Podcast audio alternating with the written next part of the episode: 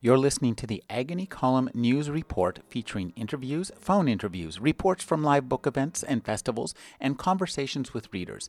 You can find additional news, interviews, book reviews, and more five days a week at the Agony Column website at trashotron.com slash agony.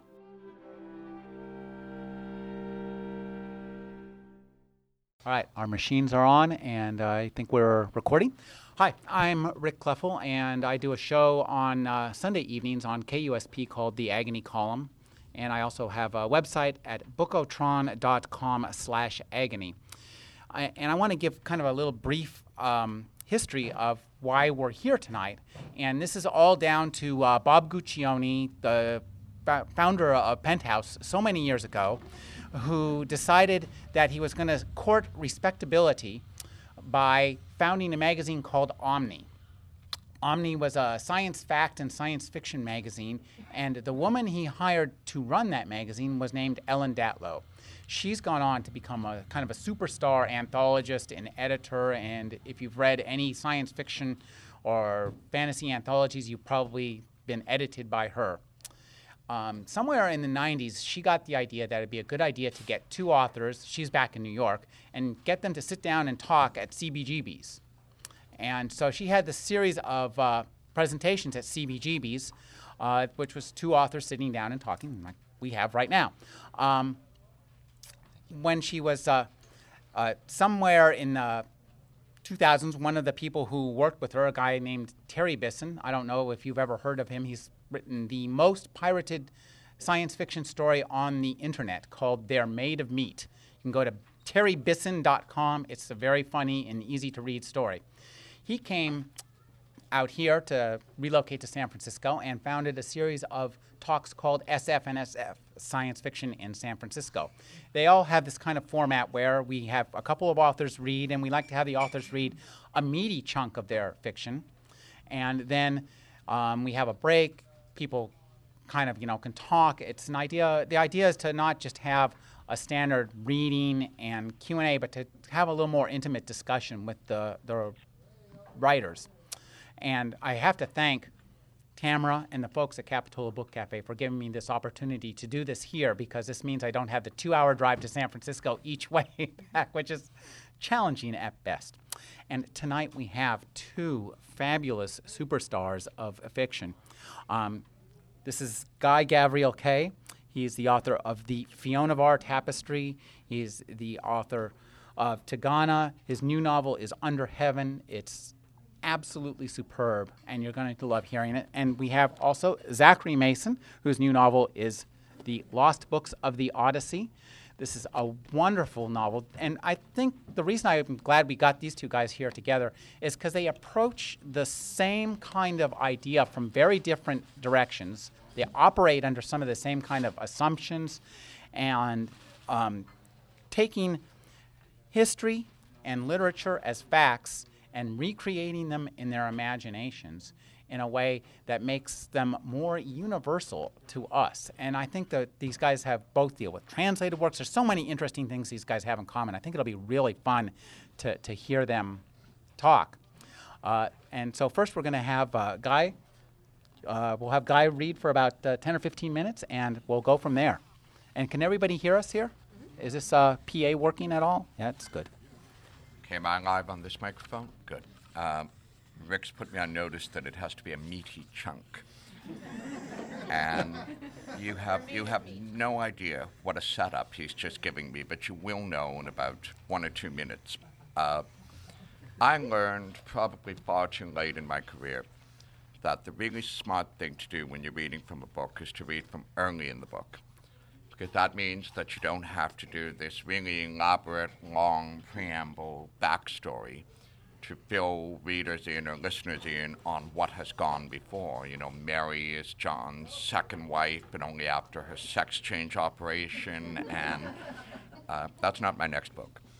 Um, Under Heaven is inspired by and evoking uh, the Tang Dynasty in the 8th century of China, one of the most astonishingly complex, rich, sophisticated, violent, literary, uh, replete with stupefying material wealth, and a very formal, hierarchical imperial society. And I started the book about as far removed as I could get from that intricate, dangerous court where the novel moves towards. I've started it with one man by a completely isolated mountain lake that was the scene of horrific warfare uh, several times in the previous hundred years, where on the order of 100,000 soldiers of both armies, his own Khitan army inspired by, by Tang China, and the Taguran army, which is an attempt to evoke the Tibetans, who were a very powerful military rival at that time. And Tai, the protagonist, is alone by this lake, burying the dead. And he's doing that because his father, recently deceased, was a military commander at the last battle by the lake.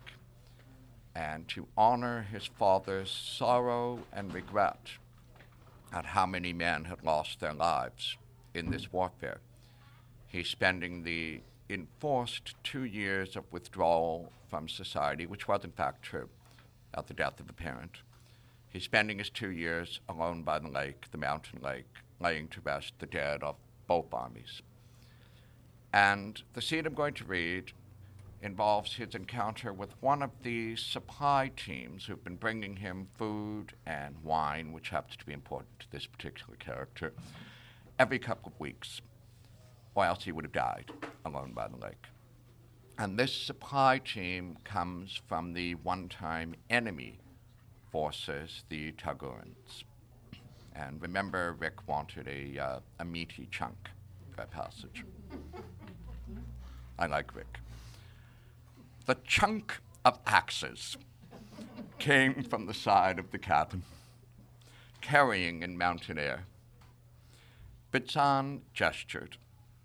Tai walked off with him. They stepped through tall grass, over bones, and around them. Tai avoided a skull, instinct by now.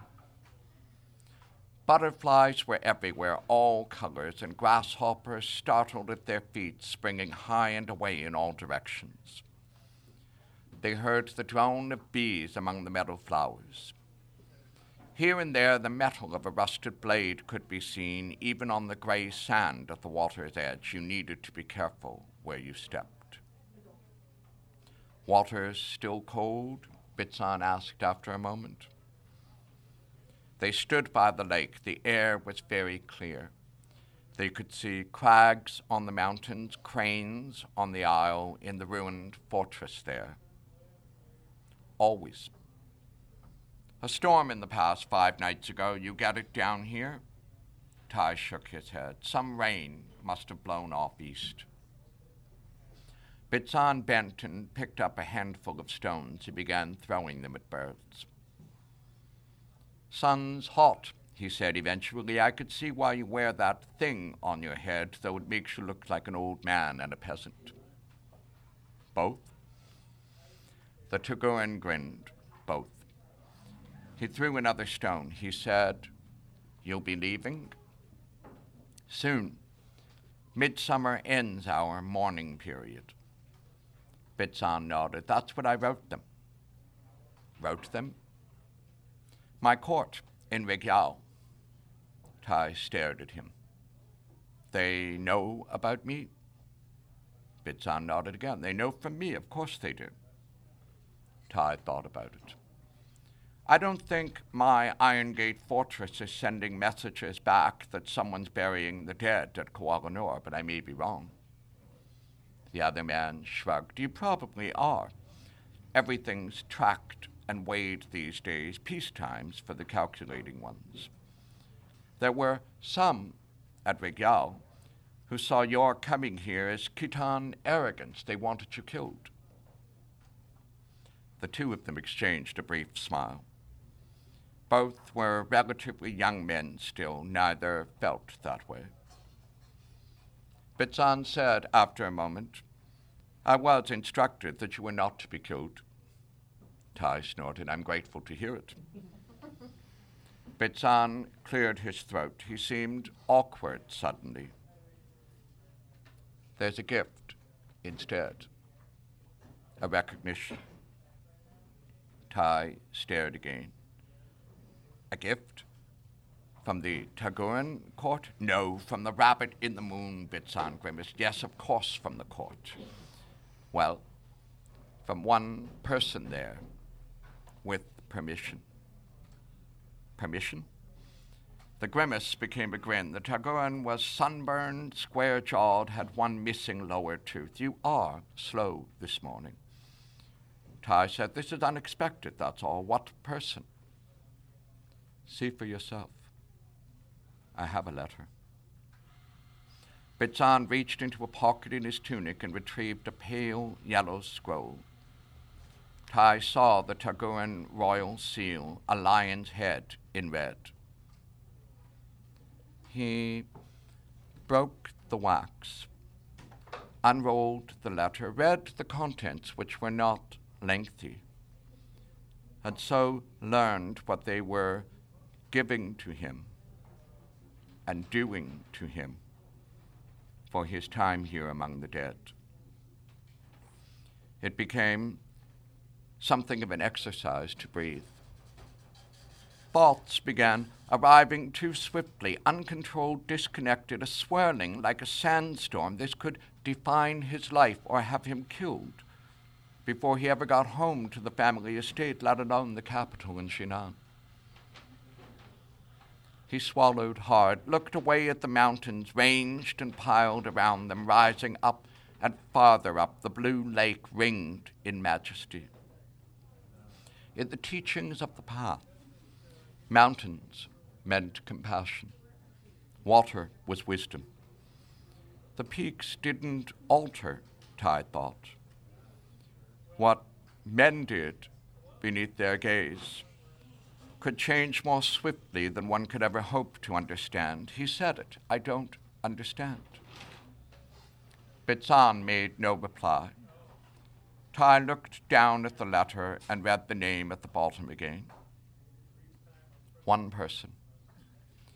The white jade princess Cheng Wan, 17th daughter of the exalted Emperor Taizu, sent west to a foreign land 20 years ago from her own bright, glittering world.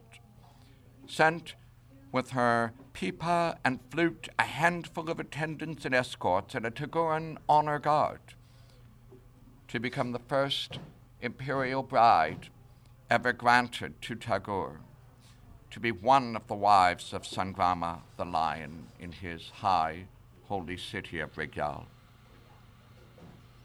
there had been a fall of poems like flower petals in Kitai that autumn, pitying her in parallel lines and rhyme. Married to a distant horizon, fallen from heaven, lost to the civilized world of parallel lines and rhyme. Beyond snowbound mountain barriers among barbarians on their harsh plateau. Tai was still staring at the words on the pale yellow paper, struggling to bring spiraling thoughts to what one might call order. Bytsan was quiet, allowing him to deal with this, or try. You gave a man one of the Sardian horses to reward him greatly. You gave him four or five of those glories, to exalt him above his fellows, propel him towards rank, earn him the jealousy, possibly mortal, of those who rode the smaller horses up the steppes. The Princess Chengwan, a royal consort of Tagur now through twenty years of peace, had just bestowed upon him, with permission, 250 of the Tagoan horses. That was the number. Tai read it one more time. You know what this says? His own voice sounded odd to Tai. The captain nodded. They will kill me for these. They will tear me apart to claim those horses before I get near the court. I know, said Bytsan calmly. Tai looked at him. The other man's dark brown eyes were impossible to read. You know?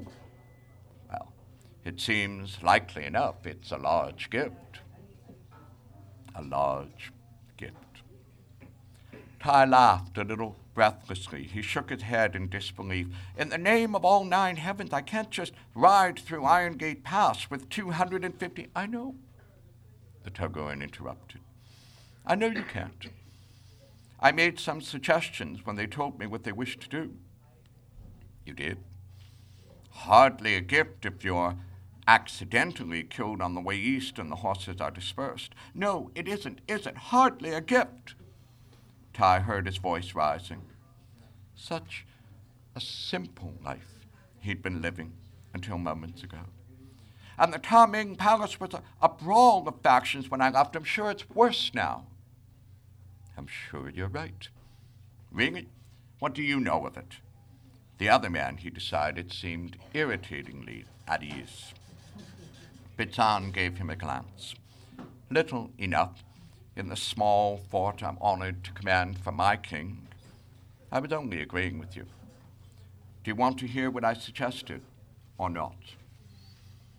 Tai looked down. He felt embarrassed. He nodded his head. For no reason he knew, he took off his straw hat, standing in the high, bright sun. The axes continued in the distance. Bytsan told him what he'd written to his own court and what had been decreed in response to that. It might, Tai understood, keep him alive, for a time at least. 250 Sardian horses, he was thinking, from within the sandstorm of his forever altered life, being brought by him to a court, an empire that gloried in every single dragon steed that had ever reached them from the west, that dreamed of those horses with so fierce a longing, shaping porcelain and jade and ivory in their image, linking poets' wounds to the thunder of mythic hooves. The world could bring you poison in a jeweled cup or surprising gifts. Sometimes you didn't know which of them it was. Thank you.